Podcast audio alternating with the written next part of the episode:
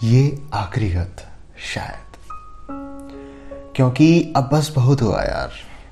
बहुत हुआ, बहुत इंतज़ार कर लिया। बहुत सारे खत लिख लिए तो ये शायद वाला आखिरी खत और इस खत में मैं तुम्हें कहानी सुनाऊँगा। तो चलिए, आखिरी बार इस सफ़र की शुरुआत करते हैं। यार, कभी कभी ऐसा लगता है कि कुछ कहानियाँ कभी नहीं बदलती, बस चेहरे बदल जाते हैं। और उनके किरदार और उनके जो अंत होते हैं, वो वैसे ही होते हैं। और आज वैसी ही एक कहानी सुनाता हूँ तुम्हें। इस कहानी में एक लड़का है और एक लड़की है। दोनों के बीच में थोड़ा थोड़ा सा प्यार है। और एक विलन समान सी ज़िंदगी है। दोनों का रिश्ता बड़ा ही मासूम था और बड़ा ही पाक था, जिसमें लड़का लड़की से कुछ ज़्यादा ही प्यार करता था। और ये बात उसे जब पता चली जब लड़की उसे छोड़कर जा चुकी थी। अब लड़की उसे छोड़ के गई तो गई, उस बात का लड़के को उतना कम नहीं था। बात तो तब उसे चुभी जब दोनों की मुलाकात हुई, उन दोनों के बिछड़ जाने के बाद। हुआ यूँ कि ब्रेकअप के बाद लड़का बड़ा ही मायूस रहता था। वो बारी बारी लड़की को मिलना चाहता था, पर उसका जो प्रैक्टिकल दिमाग था और थोड़ा सा ईगो था, वो ईगो उसे रोक कर बैठा था। तभी एक दिन की बात है, उसका दोस्त उसके घर आता है और वो कहता है चलना यार, कहीं घूमने चलते हैं, कहीं पार्टी करते हैं, या फिर आज मेरे एक दोस्त की बर्थडे पार्टी है, वहाँ चल यार, मज़ा आएगा चलना यार।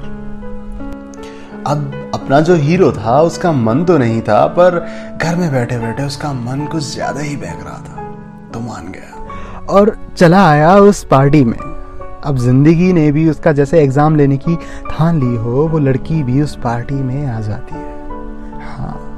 पार्टी में एंटर होते ही लड़का देखता है कि जिससे वो कितने वक्त से मिलना चाहता था, जबकि उसने उसका दिल तोड़ा था। फिर भी दिल, फिर भी आज भी वही दिल उसी के लिए धड़क रहा था। वही लड़की बिल्कुल उसके सामने खड़ी थी। लड़के ने दो पल के लिए लड़की को सामने देखा और लड़की की आँखों में वही पुरानी चमक। चेहरे पर एक भी सिकंज नहीं, पर उसकी नज़रें बहुत कुछ बयां कर रही थी। अब लड़का सोच रहा था कि इस लड़की को मिलने जाए और उससे थोड़ी बातें करे। लड़का मिलने जाने को सोचता ही अभी उस लड़की की उस लड़के पर नज़र पड़ जाती है और उसी वक्त लड़की की आँखों का वो रंग, वो चमक सब गायब हो चुका था।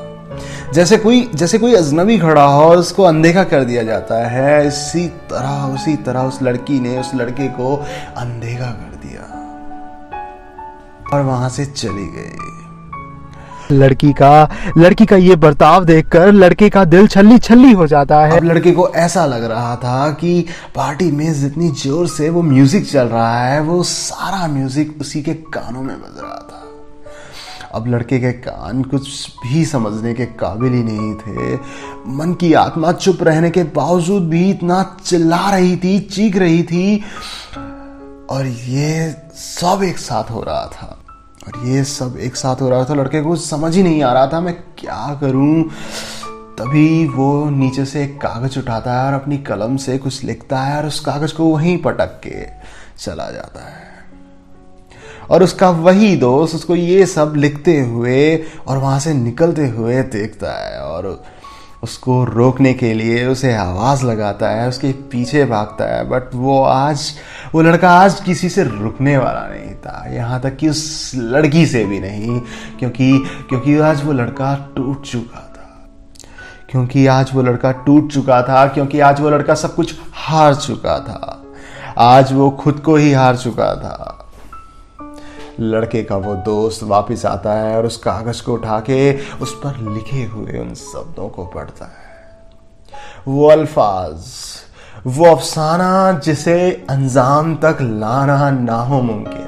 वो अफसाना जिसे अंजाम तक लाना ना हो मुमकिन, उसे एक खूबसूरत मोड़ देकर छोड़ना ही अच्छा। चलो एक बार फिर से अजनबी बन जाएँ हम दोनों। चलो एक बार फिर से अजनबी बन जाएँ हम दोनों। ना मैं तुमसे कोई उम्मीद रखूँ, दिले नवाजी की, ना तुम मेरी तरफ़ देखो गलत अंदाज नज़रों से। चलो एक बार फिर से अजनबी बन जाएँ हम दोनों। चलो एक बार फिर से अजनबी बन जाएँ हम दोनों। और शायद शायद आज मैं भी इसी तरह तुम्हें हार चुका हूँ। बस।